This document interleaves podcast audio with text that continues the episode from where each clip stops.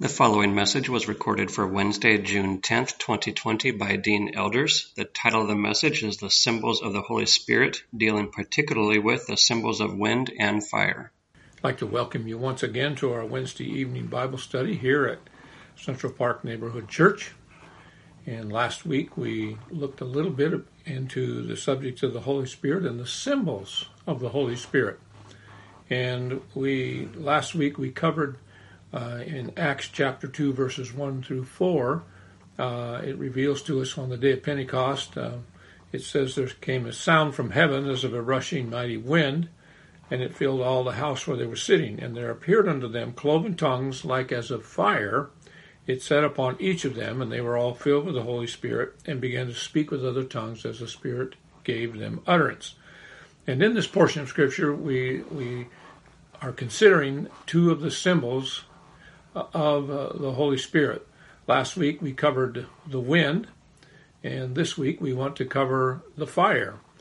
And in just a little bit of review uh, concerning the wind, uh, in John chapter 20, verses 19 through 22, we find here uh, Jesus um, talking to his disciples, and he does something specifically to them. It says here in John 20, verse 19, and then the same day at evening, being the first day of the week, when the doors were shut, where the disciples were assembled for fear of the Jews, it says, Jesus came and stood in the midst, and he said unto them, Peace be unto you. And when he had so said, he showed them his hands and his side. Then were the disciples glad when they saw the Lord. In verse 21, Then Jesus said to them again, Peace be unto you. As my Father has sent me, so I send you.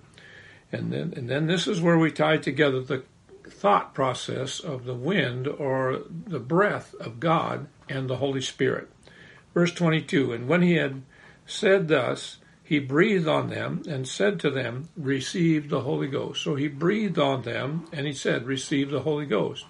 So we get the connection and the tying together of the thought of wind or the breath uh, of God being one and the same. We have the symbol of wind being the breath of God. So when we go back and we read Acts chapter 2, it says, The day of Pentecost was fully come. They were of one accord. Suddenly there came a sound from heaven. What was it like? It was like a rushing, mighty wind.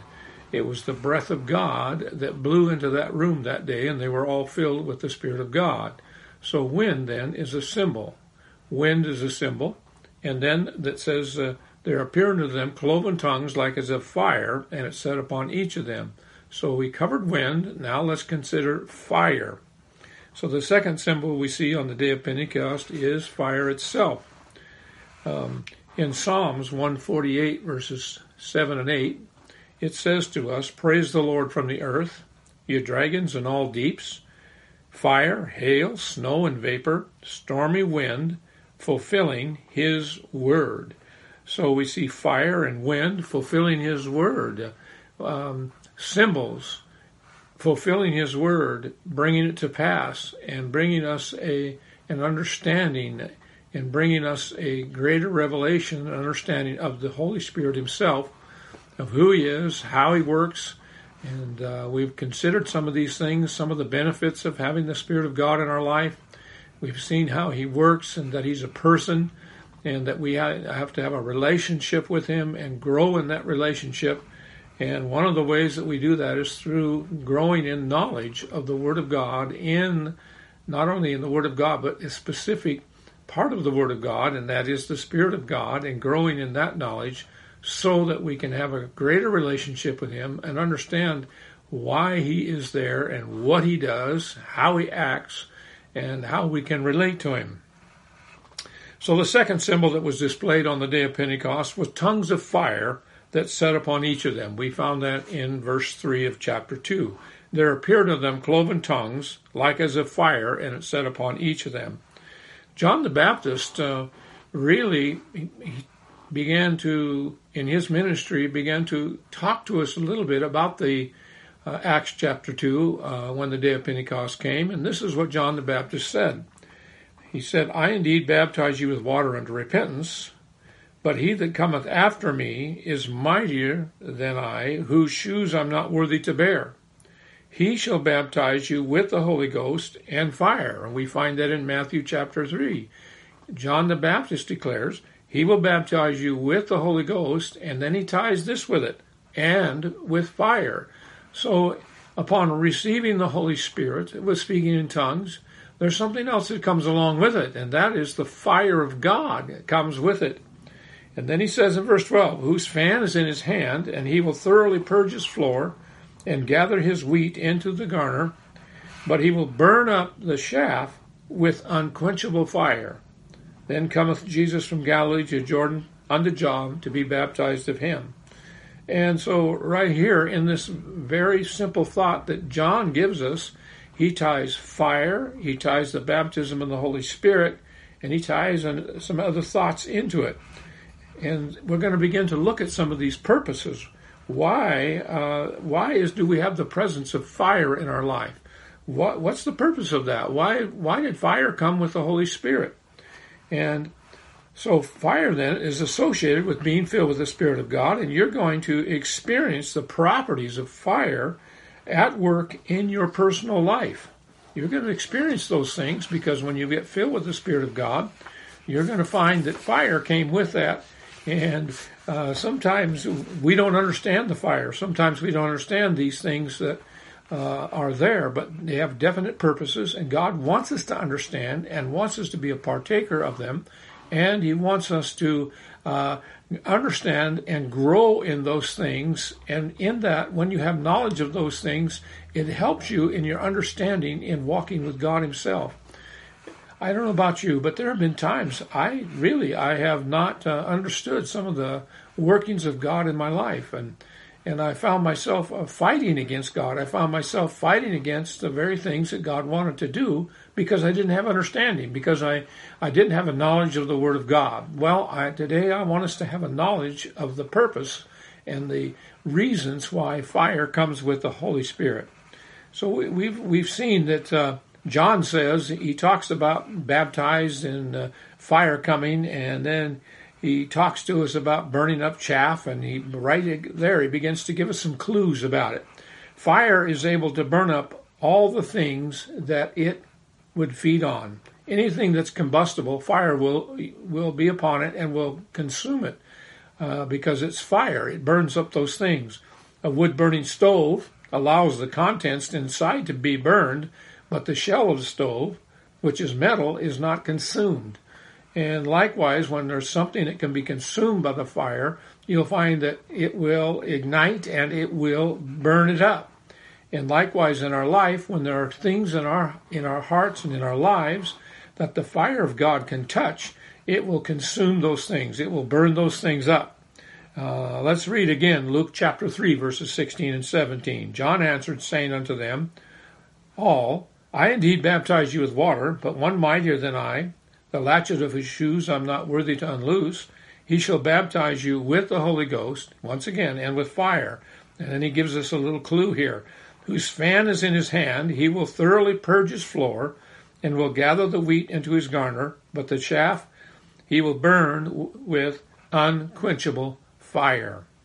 And so when he's talking about chaff here, what's he talking about? It's a stalk of grain from which the kernels have been beaten out.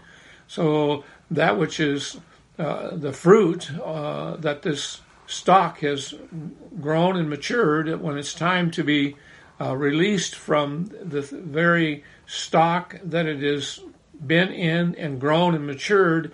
It is beaten out. It is released. And what you have left is is really an empty an empty shell uh, something that's empty and no longer has any value to the fruit that it produced. Um, speaks to us then of the useless things in life. Priorities change when you become acquainted with your Heavenly Father. When you got saved, your life changed. You know, uh, many, many changes came to your life. You found peace. You found yourself living in, in peace with God. You found that, you know, sin that controlled your life, there was an answer for it, and the blood of Christ washed you. Well, that was just the beginning. And in that beginning, and as you continue to walk with God, there are other things in our life that will change. For example, your speech, how you talk changes. You know, I know a lot of people who uh, have come to Christ, and uh, we we call it this. They have a potty mouth. Every other word is a swear word. And when you come to Christ and your heart is changed, uh, you know, there's things that begin to change inside of you. Well, what is that? That's the fire of God in you. It, it, it takes a hold in your life and changes you and burns up the things that no longer are needed. Your actions, your motivations are changed. You're challenged by God. And, and as you walk with Him and grow with Him, many challenges come from Him. And, and the things that used to control your life, things that used to matter, things, the priorities, and they get burned up because they are no longer useful to you. They are no longer something that controls your life. They are no longer a life source, and they are no longer maturing things that are good, but they're they are those things that would mature the evil things, and they're burned up and they're removed from your life. Fire not only is is a, something that is in there that's hot that burns up the useless things, but fire is associated with the trials of life. To be filled with the Spirit opens the door to tests and trials to come into your life. Wow, that's kind of a kind of a serious, awesome thought. You think, wow, the the joy of the Spirit of God is supposed to come in, you know, and, and I, I, am supposed to feel good. And yes, you do. And there's all, all these things are just exciting, growing and knowing Him. But then what? I've opened my do- uh, the door of my life to fire. Yes. And uh, when you talks about fire, it talks about, and we'll read the scripture here, that fire is associated with the trials of life. So fire, amen, is is has a vital part in our life concerning trials. Uh, 1 Peter chapter 4 verses 12 to 14. Beloved, think it not strange. Wow, think it not strange, he says, concerning the fiery trial which is to try you as though some strange thing happened to you. Oh my God! I, I, I, I this was all joy, and I'm, I'm, smiling, and and now you're talking about the fire of God, and you're talking about trials that are coming to my life. Yes, trials are a very necessary part of our growth in God and a very necessary part in our character and our life being shaped and molded, and it gives us an opportunity, uh, one after the other, it gives us an opportunity to be changed. Uh, changed in our speech, changed in our way that we handle our circumstances.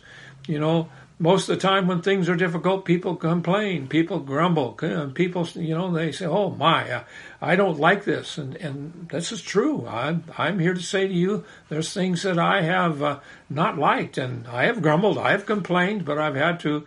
Uh, all of a sudden, be challenged with the Word of God when it says, "In everything, give thanks, for this is the will of God in Christ Jesus concerning you." It's challenged my attitude. It's challenged challenged challenged my way of how I handle my uh, thought process concerning the trials that God brings to me. So he says, don't think it's strange. Listen, you know, uh, this thing that we talk about strange, this fiery trial that is strange, he's saying, listen, uh, this is not strange, but it is really, uh, you know, it's really something that you should expect and you should know it's coming. It's on its way. It's going to happen. So this fire is, is a calamity. It's a, it's a test that comes to us.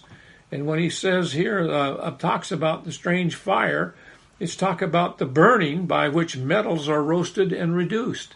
I had, uh, I think, I believe I shared with you in this in this class about taking a piece of uh, raw gold to the jeweler and having him put it to the fire to that metal. Well, that metal did not stay the same shape that it was. It became molten and pretty soon there were little sparks of flame that would every so often would just shoot up. And he said that's the impurities that are coming out of the metal. Well how did the impurities come out? It came out because there was heat. There was fire that was applied to the metal.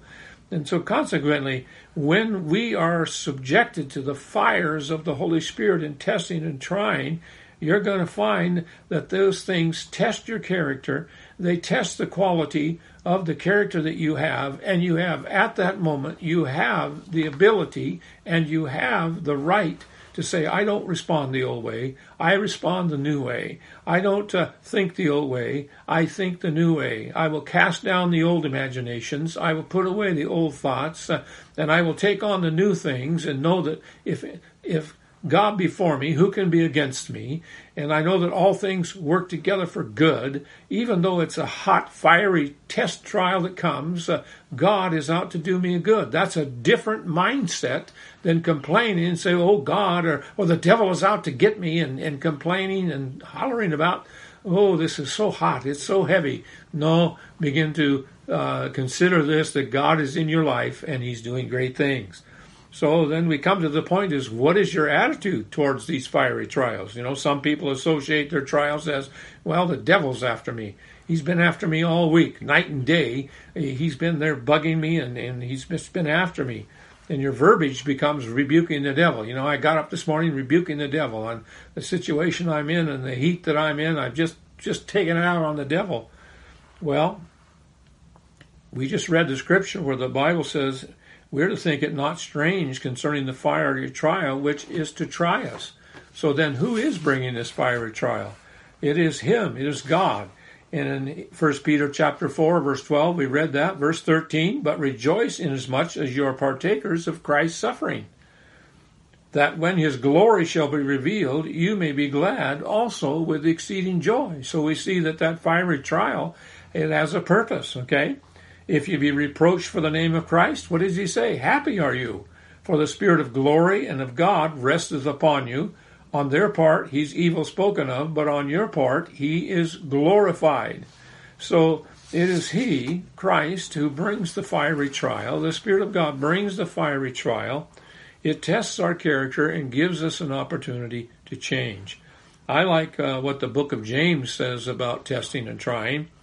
Uh, he says in chapter 1, verses 1 through 5, James, a servant of God and of the Lord Jesus Christ, he says to the 12 tribes which are scattered abroad. Now, this is what he says Greeting, greeting, he says. He's greeting them. Hi, my brethren. Count it all joy when you fall into divers temptations or trials. Wow. Count it all joy. He says, knowing this, that the trying of your faith worketh patience. Let patience have her perfect work, that you may be perfect and entire, wanting nothing. If any of you lack wisdom, let him ask of God, that giveth to all men liberally, and abradeth not, and it shall be given him. Let's take a moment and look at this scripture. So he tells us, we just looked at, uh, don't think it's strange, the fire trial that's to come. So, in other words, arm yourself with the thought process when I'm filled with the Spirit of God that um, fire is going to be part of my life, and that fire is to burn up and take away that which is useless. And then he says, "Don't think it's strange. It's it's not something that's foreign, but you know, welcome it. All right." But then he says in James, he says, "Count it all joy." Okay, count it all joy. Well, count to count is an accounting term. This is this is not something that's a negative in the books. This is a positive that's in the books, okay? Count it all joy. This is a positive entry into the books that you are going to have a trial and that God wants you to experience Him and experience the joy that the Spirit of God can bring. So count it all joy, cheerfulness, you know, we think of joy, well, that's jumping up and down and shouting and carrying on, that's joy. But this word joy is really talking about cheerfulness or calm delight. In other words, count it all joy. Um, be with calm delight, knowing that God is doing something in your life. He is taking some impurity out of your life. He is perfecting you. He is changing you. And because He's doing that, uh, I can change my verbiage and say the devil is not after me, but God is out to do me good. And God, amen, has given me an opportunity to respond to Him, amen, with thankfulness. Respond to Him with the voice of joy. Respond to Him with the sacrifice of praise. Respond with Him, amen, of the greatness that He is. So count it all joy. So when we look at this, then when I think about counting it as all joy, value is associated with your trial. Value is associated with your trial. We find in 1 Peter 1:17 it says this that the trial of your faith being much more precious than of gold. Wow, what a statement. Gold in this day is has a huge, huge price to it and uh, a value to it. I'll read it again. That the trial of your faith, being much more precious than gold, that perisheth, though it be tried with fire, may be found unto praise and honor and glory at the appearing of Jesus Christ. So the fiery trial, the trial of your faith, it has tremendous value. It is precious. It's more precious than gold. So value your times of testing. Value your times of trials. Don't look at them and say, the devil's after me. Look at them and say, uh, first of all, I'm a purchased possession, and God is in the business of taking me through the trial. I didn't say stopping in the trial. I said taking you through the trial and coming out on the other side changed, uh, and things that were useless are burned up, uh, things that were of, of no value are taken away, and you come out on the other side a, I'm going to say it like this, a more, a pure form of gold, and that the impurities are being burned up. 1 Corinthians chapter 3 verses 13 through 15. Every man's work shall be made manifest. And how is it made manifest? For the day shall declare it, because it shall be revealed by what? Fire. Your work shall be made manifest. Why and how? It's revealed by fire. And the fire shall try every man's work of what sort it is. If any man's work abide, which he hath built thereupon, he shall receive a reward. If any man's work shall be burned, he shall suffer loss, but he himself shall not shall be saved, yet so as by fire. So, as individuals, every one of us, our work, the things that you know we are building on, the things that we are doing, uh, those things will be tested and tried, and they are made manifest. Uh, why is that? Because the fire of God comes to test and he comes to prove and he comes to burn up that which is useless and to really release that which is pure. Something else that fire does, and we kind of covered this along as we've been in this message, but Zechariah chapter 13, verse 9 really states it and brings it out. Fire is used to refine metal. And I bring the third part through the fire, and will refine them as silver is refined. And I will try them as gold is tried. They shall call on my name. I will hear them. I will say, It is my people. And they shall say, What? The Lord is my God. So the refining of silver, and we talking about the trying of gold. Refining is talking about the heat, the fire that it goes through. Psalm 66, verse 10 For thou, O God, hast proved us, thou hast tried us as silver is tried. So you see, the psalmist is saying, Listen, we are like silver. We've been tried, we've been put into the fire. And when it, the silver is heated, the, all of the scum comes to the top and it is scraped off, and the fire reveals all of that. Psalms 48, verse 10. Behold, I have refined thee, but not with silver. I have chosen thee in the furnace of affliction. Wow, chosen us in the furnace of affliction. Furnace of affliction talks about heat and trial. Malachi 3 2. But who may abide the day of his coming, and who shall stand when he appeareth? He's like a refiner's fire, and like fuller's soap. He shall sit as a refiner and purifier of silver. He shall purify the sons of Levi, and purge them as gold and silver. That why? That they may offer unto the Lord and offering in righteousness. There it is. You know, to experience a fiery trial, there's something that happens here. And when you experience that, uh, experience a fiery trial, it's to come to a revelation, really, that God is a consuming fire. So when you're baptized with the Holy Spirit, and it says with fire, there will come a revelation to us, and there should come a revelation to us that fire is associated with God himself and he is a consuming fire. In Deuteronomy 4:24, for the Lord thy God is a consuming fire, even a jealous God. Hebrews 12:29, for our God is a consuming fire. And when I think about an experience of, you know, a fire, I'm taken to uh, a man called Moses in Exodus chapter 3. You'll find that Moses is on the backside of the desert, and when he's on the backside of the desert, he suddenly sees a bush that is on fire, but as he watches closely, the bush is not consumed. yet the bush is full of fire. And the Bible says, uh, and he it literally says this. Moses says, "Now I will turn aside and I will see this sight. I will see what is going on here." And uh, when he did that, then we find that that the Lord begins to speak to him out of the burning bush. And it says this Exodus 3, verse 2 And the angel of the Lord appeared unto him in a flame of fire out of the midst of a bush. And he looked, and behold, the bush burned with fire, and the bush was not consumed. And Moses said, I will now turn aside. I will see this great sight. Why? The bush is not burned. That didn't make sense. And so then it says in verse 4 And the Lord saw that he turned aside. God called him out of the midst of the bush and said, Moses, Moses. And Moses said, Here I am. So what did Moses do? He responded to the voice of the Lord.